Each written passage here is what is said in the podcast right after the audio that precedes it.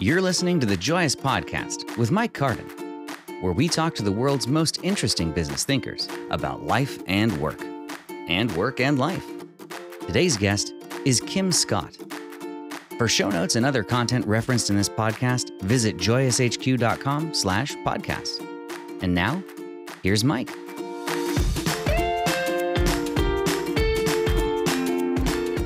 Hello, welcome to the Joyous Work Podcast, where we talk work and making work great. I'm Mike Carden, co founder of Joyous.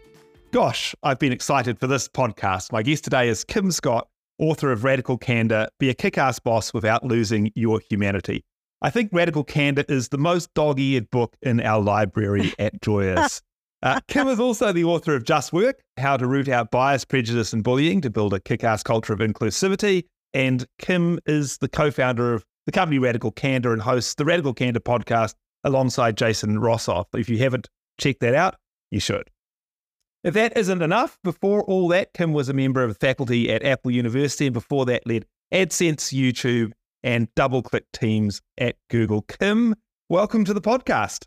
Thank you so much. I have really been, I always enjoy a conversation with you. It's a joyous thing, and that is the goal, right? We should love our work yeah. and love each other.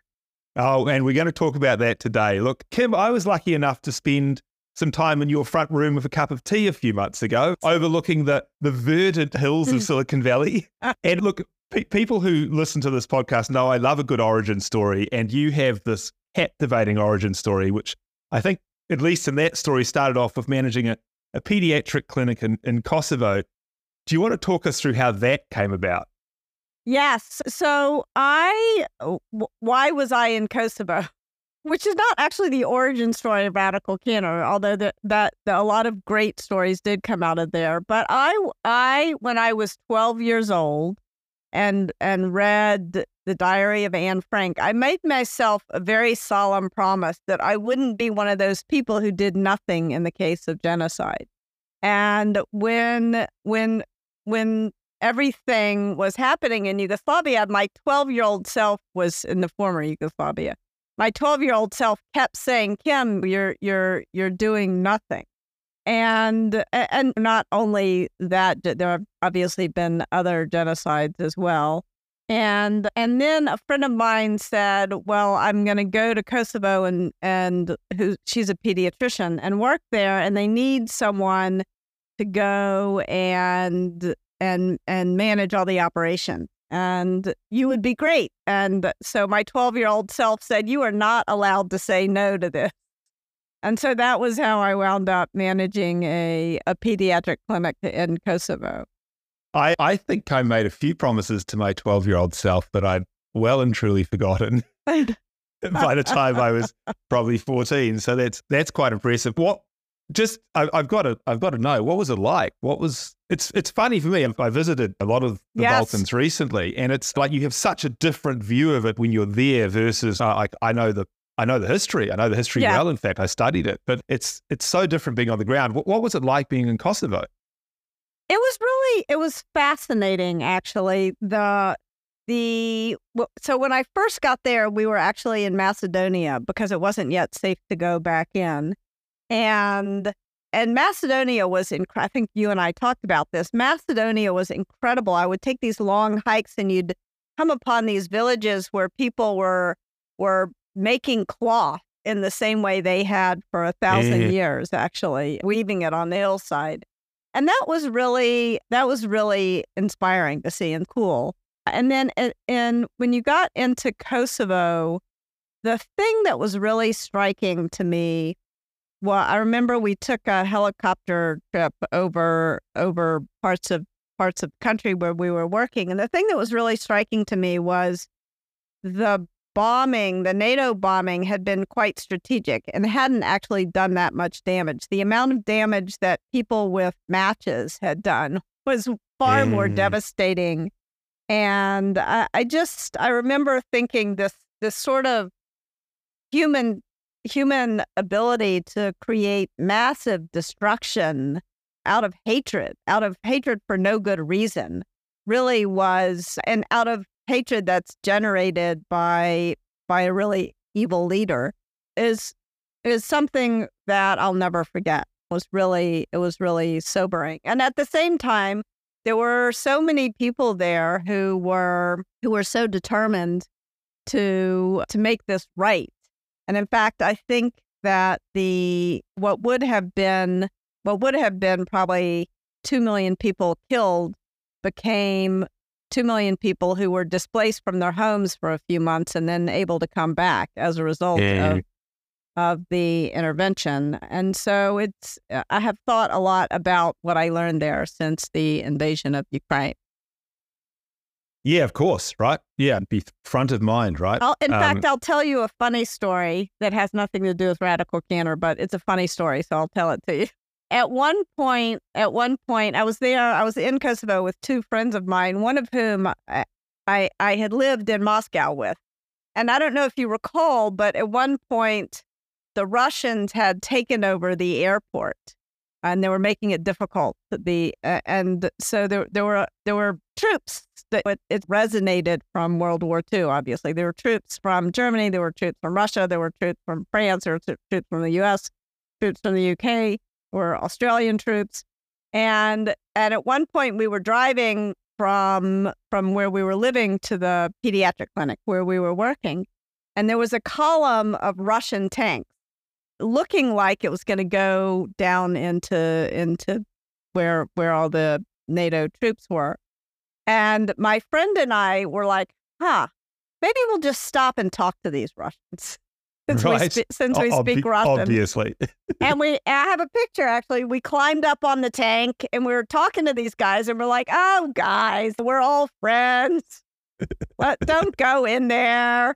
And I don't know that we prevented an incident, but we imagined that we had. So that was well, uh, well, you humanized it, though, right? Yeah, know, yeah, like- yeah, yeah. I lived in Moscow. Where are you from in Moscow? Yeah. And I think that it's it's important to remember that, that people are people.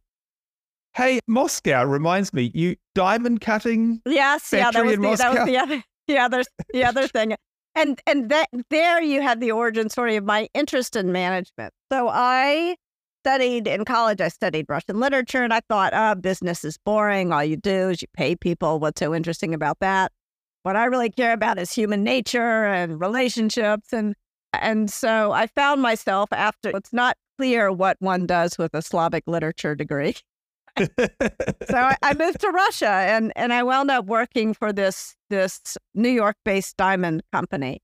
And my job was to set up a diamond cutting factory and to hire these these Russian diamond cutters. And so I thought this was going to be easy because the ruble had collapsed. I had dollars and I went in to talk to them and it turns out that they didn't just want money. They also wanted to have a picnic. So I'm like, well, I can ha- I can do a picnic also.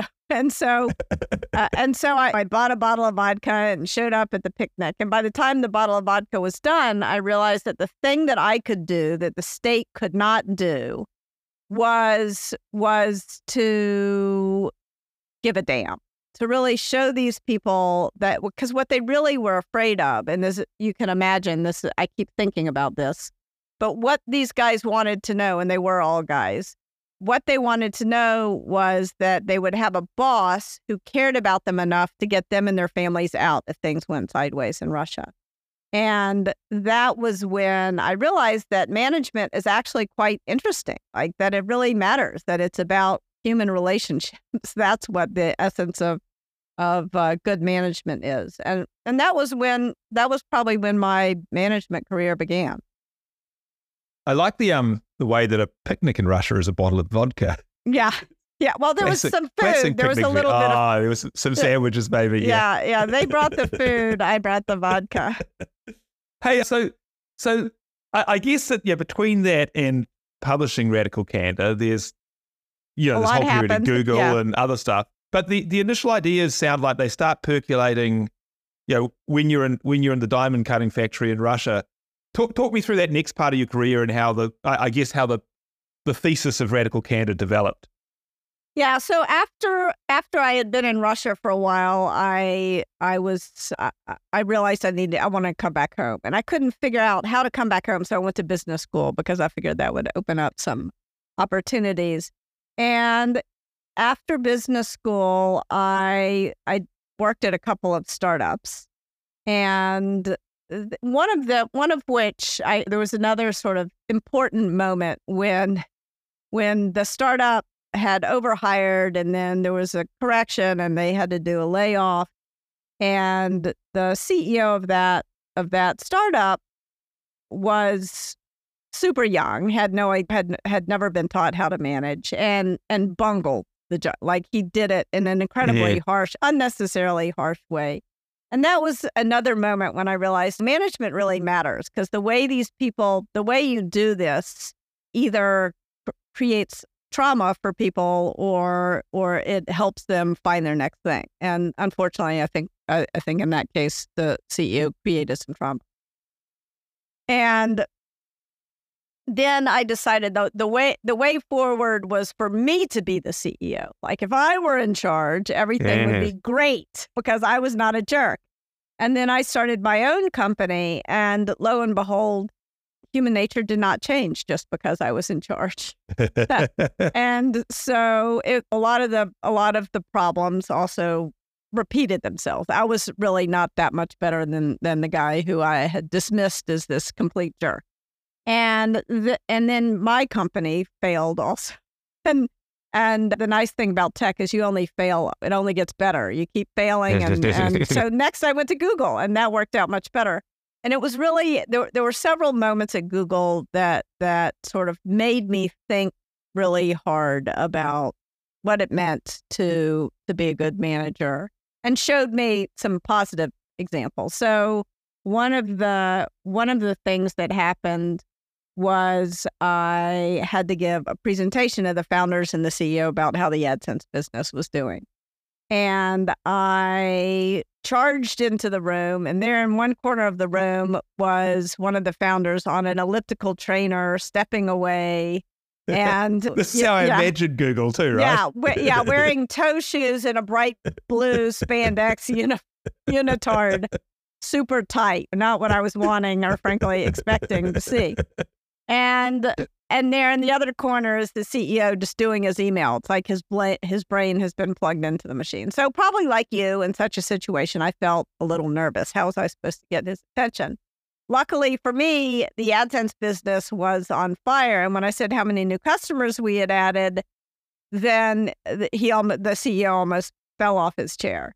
And he said, What did you say? This is incredible. Do you need more engineers? Do you need more marketing dollars? So I'm thinking the meeting's going all right. In fact, I now believe that I am a genius. And I marched out of the room after the meeting was over, past my boss, and I'm expecting a high five, a pat on the back. And instead, she says to me, Why don't you walk back to my office with me? And I thought, Oh, wow, I've screwed something up, and I'm sure I'm about to hear about it. And she began, although I was open to hearing about it from her because she had solicited feedback from me about her own performance. So I knew that mm-hmm. she's, but still never really what you want to hear. And and she began by telling me what had gone well in the meeting, not what had gone badly, not in the feedback. I don't know if I'm allowed to cuss on your on your podcast. Not in the feedback you can, sandwich. You can cuss. You can. Not in the shit sandwich sense of the word, but really seeming to mean what she said. And and and of course, though, I didn't really want to hear about the good stuff. All I wanted to hear about yeah. was what I had done wrong. And eventually, you want to get to the meat. Yeah, yeah. she said, "You said I'm a lot in there. Were you aware of it?" And I made this brush off gesture with my hand. Ah, I know it's a verbal tic. It's no big deal, really.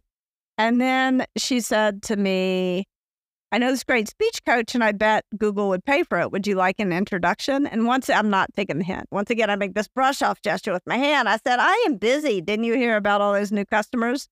And then she stopped. She looks me right in the eye and she said, I can tell when you do that thing with your hand that I'm going to have to be a lot more direct with you. When you say um every third word, it makes you sound stupid. Now, She's got my full attention. and some people might say it was mean of her to say I sounded stupid, but in fact, it was actually the kindest thing she could have done for me at that moment in my career because if she hadn't used just those words with me, and by the way, she would never have used those words with other people on her team who were perhaps a better listener than I was. But she knew me well enough to know that if she didn't use just those words, then I wouldn't, she wouldn't be able to penetrate my thick skull. Yeah.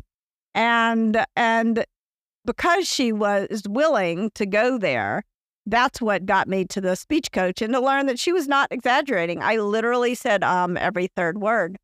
And this was news to me because I had been giving talks my whole career. I'd raised money for all these startups, giving presentations. I thought I was pretty good at it.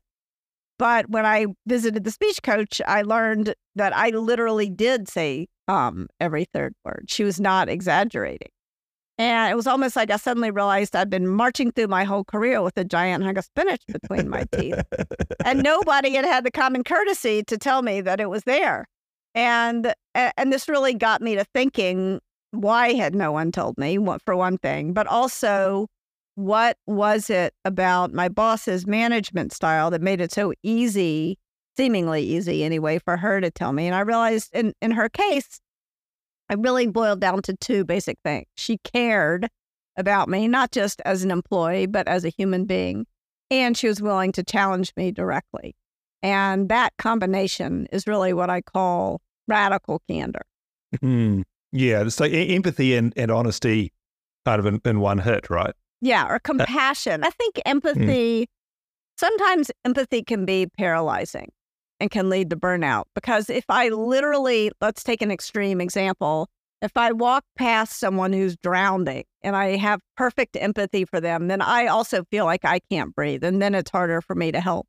So, oh, that's very com- interesting. Yeah, but compassion is where I can imagine how they feel, but I know I don't myself feel that way in the mm-hmm. moment. And therefore, I have more reserves to help. Oh, yeah, that's interesting, isn't it? Because the psychology of empathy is fascinating. If you ever look at the kind of almost the brain chemistry of it, it's yeah. like you're, you're yeah, it's controlled by the same part of your brain that controls your, your response to your own physiology. And yeah. it's, it's like a lot of empathy comes from the idea that you know, actually comes from the physical nature of if yeah. someone's in trouble, I I actually have a physical feeling of what that what that is. Which yeah, as you say, that's not it's not actually generally helpful in the context of of helping someone, is it? It I think it's it can be useful. I think without some level of empathy, compassion is probably impossible. So I don't want to I don't want to say empathy is bad and compassion yeah. is eh. good. Empathy is necessary Paul Bloom has written uh, some great books uh, on empathy that really explore this. That that is that are worth reading if if your listeners are interested.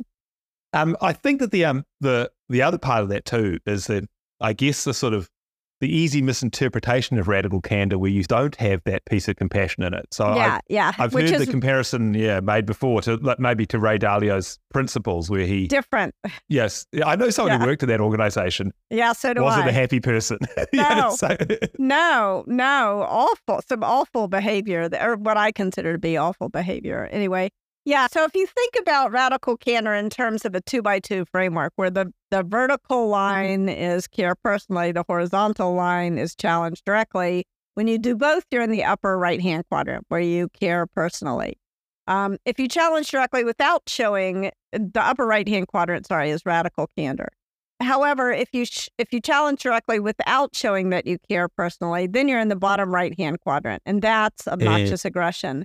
And I, t- I took a look at Dalio's book, and it's, I don't know, 350 pages, and there's four pages about caring personally. So I'm going to go ahead and put the radical. I got trans- I got to give it to me as a uh, Christmas yeah. present from one of our VCs. Like that's that's that's all you yeah, need to know. Yeah, be, yeah, yeah. So I'm not. I'm not surprised. Uh, you can you can give him you can give him back radical candor. it's a good idea. Hey, look, I think that I, I, mentioned that radical candor was yeah one of the kind of more dog-eared books in our collection at, at Joyous, and I think it's because the behaviors that it generates have been just so helpful to us. They yeah. really have, and I think it's that thing of of it's also an, an interesting coaching moment because you can follow other leaders in there and you can see that they're like, yeah, that that on the two axis you mentioned, yeah, they'll be too highly emphasized on one rather than the other. And it's yeah. just such an easy framework to coach around. So I think for anyone out there and, and the listeners who are yeah, managing people,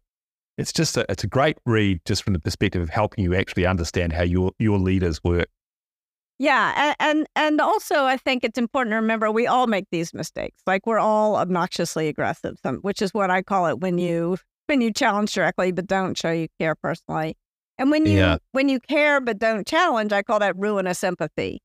And and we all make that mistake. And and unfortunately we all make the worst mistake of all sometimes, which is manipulative insincerity, where you're neither caring nor challenging. You're just focused on you're focused on remaining Yeah. silent usually and or even saying something you don't mean in in order to gain something. Yeah, yeah. Hey, so you wrote a book called Just Work, which is coming out in paperback now. Yeah, Um, yeah. I, I want to say, uh, in the spirit of radical candor, the title "Just Work" just didn't work. I think I meant sort of like ju- work justly, maybe. But anyway, the the new title for the paperback is going to be "Radical Respect," and it's it's going to be about working together joyously, right?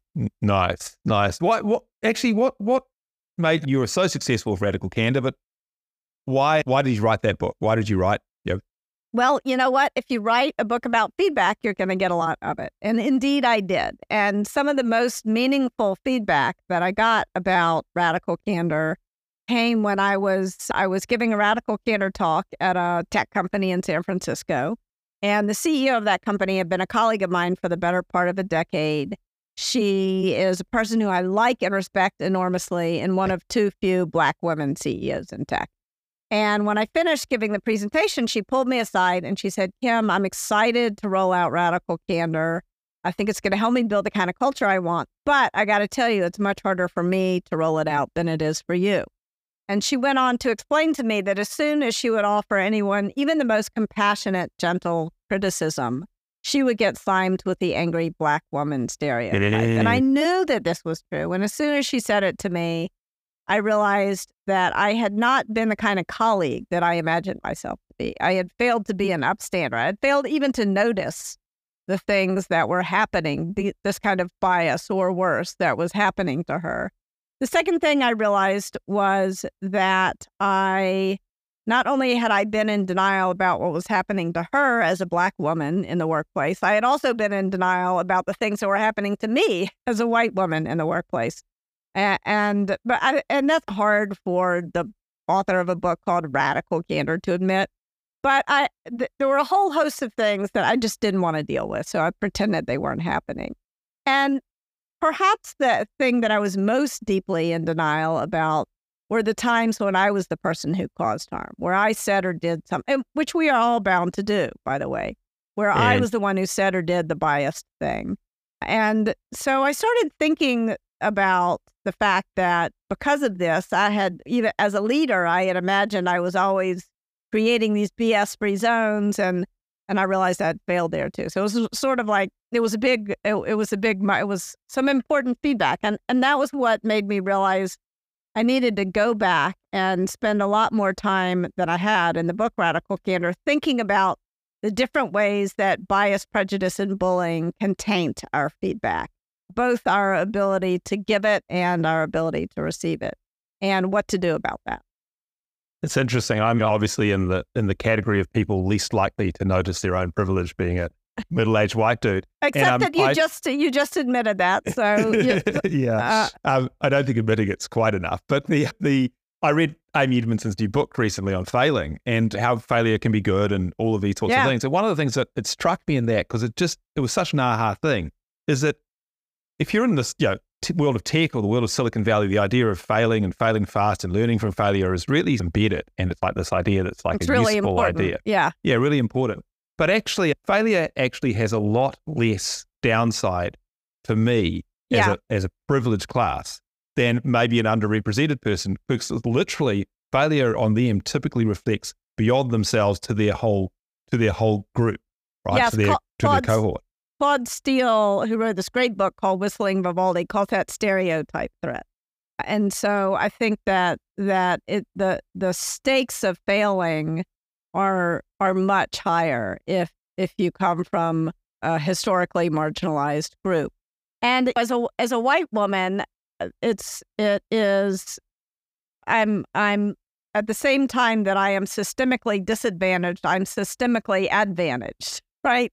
And so it can be very confusing. But and I have real I've come to realize that it was much safer for me to fail than than it was for my colleagues who weren't white and it was more dangerous for me to fail than it was for for like my husband, who's a white man. And and the, it's it's interesting to think about that when risk taking is such an important part of success, and yet you're in a group that makes it more difficult to take risks, more risky, not just more difficult, but more legitimately more risky. I, I think that's really important. That's a way in which privilege compounds, and I think you're you're pointing to something that's really important for for folks to be aware of. Whistling Vivaldi. I have to look that up just purely on that title. Oh, it's a wonderful. it's a what? So, so Claude Steele, who wrote the book, is a black man, and he found that in certain neighborhoods, when he was walking, he could tell that people were, you know, that they that were were crossing the street to avoid him. But he found that if he whistled Vivaldi, he could over he could overcome that that stereotype and and and have people treat him the way they were treating each other, which is terrible that he had to do yeah. it. And, and it's it's really a study of the different ways that bias impacts us all and that we all have these biases. And bias is a pattern. And as human beings, we're pattern makers. And sometimes we make good patterns and sometimes we make bad patterns. And and what we can do, the book is really beautiful about what we can do to make good patterns and correct the bad pattern. Yeah, so much of of you know, what I get out of books, including Radical Candor, is just this idea that you need to be really mindful of actually how you behave. Right? Yes. That, that, that we have this natural thing, which is that we just respond in a way which makes people happy. Yeah. And it, you know, and and we make people happy on the sort of first level. So I don't know, someone comes to me and they say, "Look at this work I've done on the on the website," and my natural response is like, "Oh, it's great," whereas my actual thought process is, "Oh, I should I should think about this. I should spend some time on this. I yeah. I should respond later." But yeah, we're, we're socialized not to do that. We're still, yeah. I said, "Oh, um, interesting. I'll have a look at that." The person, if they weren't used to the honesty I try and come across with they would be taken back, wouldn't they? They'd be like, yeah. Oh, I, I, guess I've done something wrong. Or yeah. there's just so much of that. And the, the, it seems the, the further you kind of move up the, the leadership chain, the, the more likely you are to get disconnected from the actual outcomes of your behavior. Yeah, yeah. It's a funny example of that is comes from Bob Rubin when he was the when he was leading Goldman Sachs. He was walking around the floor at the trading floor and someone had bought gold and he made this offhanded comment, "Oh, I like gold." And and the next time he walked around the trading floor, he found that Goldman Sachs was way long gold and he was like, "Why are you all buying so much gold?" And they were like, "Well, you told us to." So I think it's I think it's really important to to be to be aware as a leader that you need to give you need to focus on the good stuff. You need to give more praise mm-hmm. than criticism, but also to be aware that your words may have an impact that you don't intend for them to have.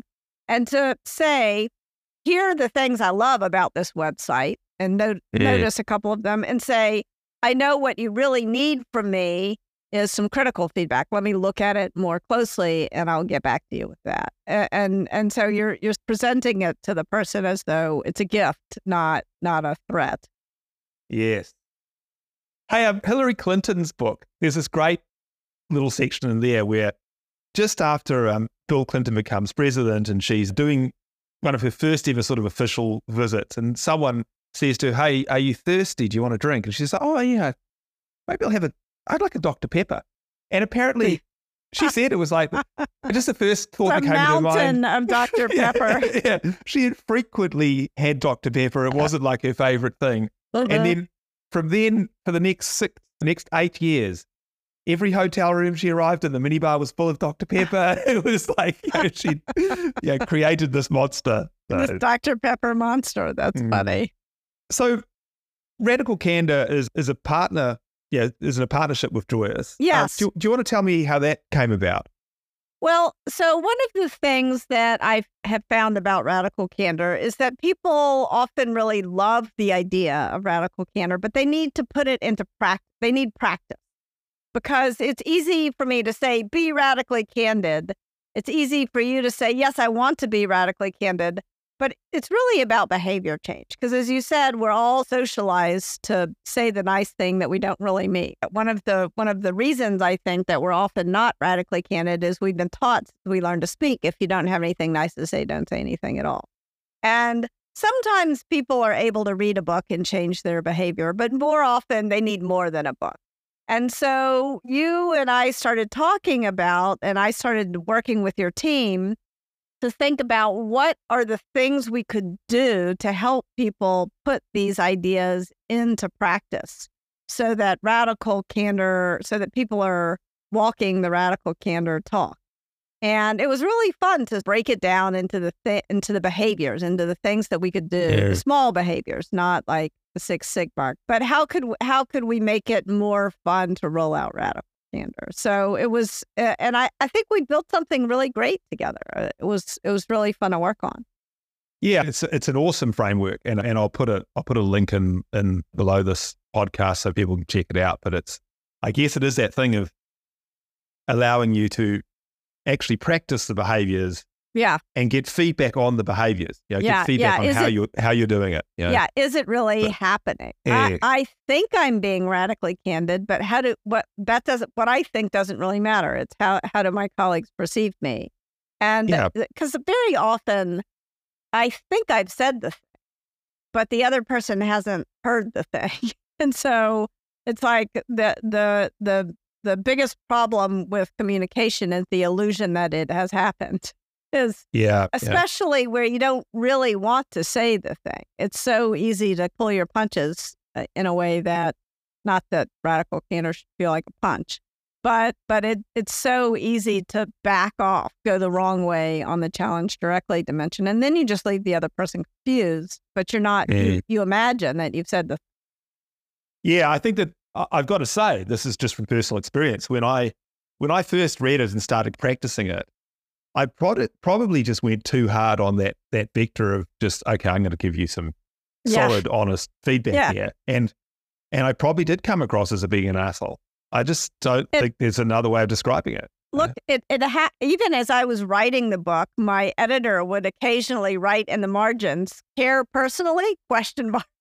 so so that's why you have a great editor. They they they Uh, it is it's easy to think because you're you're you are so clear in your mind about what your intentions are your intentions yeah. are very good but radical candor gets measured not at your mouth or in your head but at the other person's ear and so you want to make sure I think the part of it too is is that i needed to get some courage up to, to yeah. be completely honest about a difficult yeah. situation and so that was the that was the mentally tough trick in my mind whereas the bit about caring personally and maybe some of that came more naturally to me and it, yeah. it's interesting. It just it fell to the back because it was the easier part of the two things to do. So yeah, yeah. Anyway, I di- I digress badly. So I wanted to close on one thing, which is um, okay. this idea of of the role that work plays in creating joy in life, because it's something yeah. that you and I have talked about a bit. Um, tell me your thoughts on that that idea. It's it is really interest i mean here's here's an anecdote so when my i have twins and when they were very little i was picking them up one day at at school at daycare and they were in the back you know fighting with each other and and i was getting more and more and more frustrated and eventually I, I got so angry. I pulled the car over into a parking lot. I got out of the car. I said, I am so mad it's not safe for me to drive. And I like walked around the car three times. It was like one of those, eh, you know, losing your cool as a parent moment. And then I got back in the car, and the kids, their their their eyes are like saucers. and I, I'm driving back home, and I had a call that I had to get on as soon as I got home, and I felt so bad. I thought, oh, I wish I didn't have to work because uh, what I really want to do is sit down and reassure them but but I couldn't. I had to get on this call. And so I got on the call, and both kids came and sat on either side of me and put their heads on my shoulder. And I realized that business call was the best thing that could have happened because now they saw, oh, there's mom who's in control of herself and seems like competent. And and so I think it's like an example of work life integration where sometimes we feel like there's this com- there's this competition between our life and our work, but I think work actually can add enormous joy to to us and to our lives and and and actually can be a like really a cure for trauma. Viola Yeah. Davis wrote a memoir called Finding Me. And it's such it's almost like an ode to work and how work helped her heal from tr- real trauma in her childhood. And and it so so work is a, a great addition to life. It's not in competition with life. In my Yeah, it's in one my of- view one of the- anyway. One of the reasons I think that the purpose behind Joyous is to try and make life great for people at work. And it's it's one of those things to me. I remember very early on in the process of of building this company that um yeah, I was blogging and talking about I Uh-huh. guess employee experience because that was the, the fashionable term at the time and Mhm. and talking about yeah how how we would make life great by giving employees a voice and so on. And I got this email from someone that just said yeah to hello at joyous.com. Yeah. And, and Mhm. it said, I really love reading your blog and everything you talk about is just so great. But but my work is just days and days of trying to avoid being shouted at and avoid being fired. yeah. You know? And and it really was. It was that thing of going, oh gosh, we're creating these great Yeah. work environments for people, particularly if you're in tech or you're in, and there's there's actually a supply and demand issue with the workforce, Yeah. and, and everyone's focused on it. Whereas actually out there in the land of people doing real work, there was so Yeah. many work experiences which were suboptimal, and that's Well- always been the thing to me. That's that's the, the- Yeah. like like the twelve year old version of you Yeah. telling you you need to Yeah. avoid genocide. Yeah. Uh, I'm not quite that far down it, but like it's that thing of going, oh, this is the bit where I got something which is going, oh, how do we fix this? Yeah, yeah. And it's it is so it's so important because not only is does it make life more joyous, it also improves the quality of your work. You can't do your best work if you're miserable. And and you can't do your best work if you can't tell your leadership when something is broken.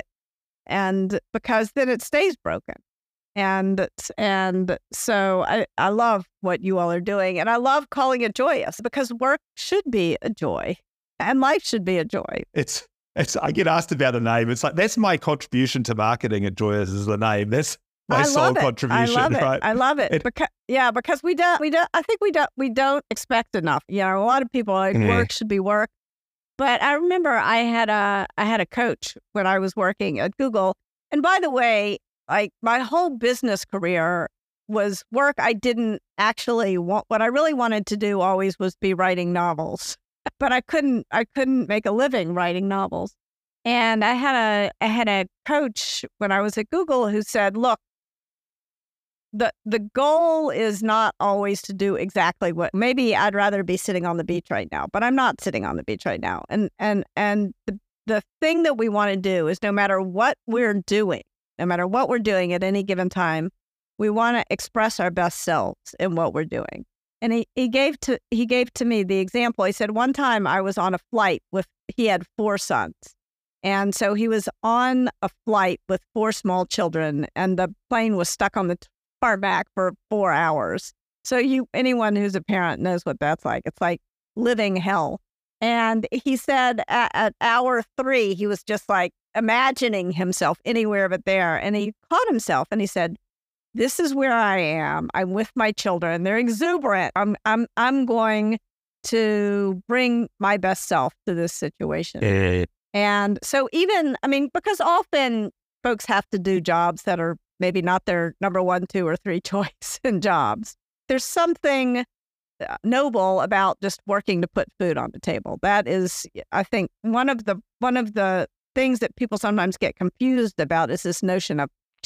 Like joy at work doesn't mean that you know you have your ideal job but but joy at work means that you you can bring some of the joy that you feel in living to your work no matter what your work is What a great way of closing. Thank you so much for your time, Kim. I'm, I'm looking forward to this phase of your life where you write that novel. And, um, that and, is uh, what I'm doing now. I'm finally doing what I really want to do. Excellent. You've you've you've you've managed to, to reach your passion. Yes, uh, again, I made thank it. you.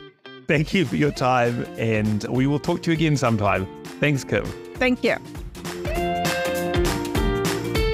This has been the Joyous Podcast, brought to you by Joyous, human conversations and AI analytics in one. Find out more at joyoushq.com. If you liked this show, make sure to give us a rating on Apple Podcasts or wherever you get your podcasts. Be sure to join us for our upcoming podcast with Nate Edwards, where he and Mike discuss how human connections drive success at work. This episode of the Joyous Podcast was hosted by Mike Carden and produced by Kai Crow, Karen Rayner, and Brandon Berman. Thanks for joining us. And remember, Everyone deserves to be joyous.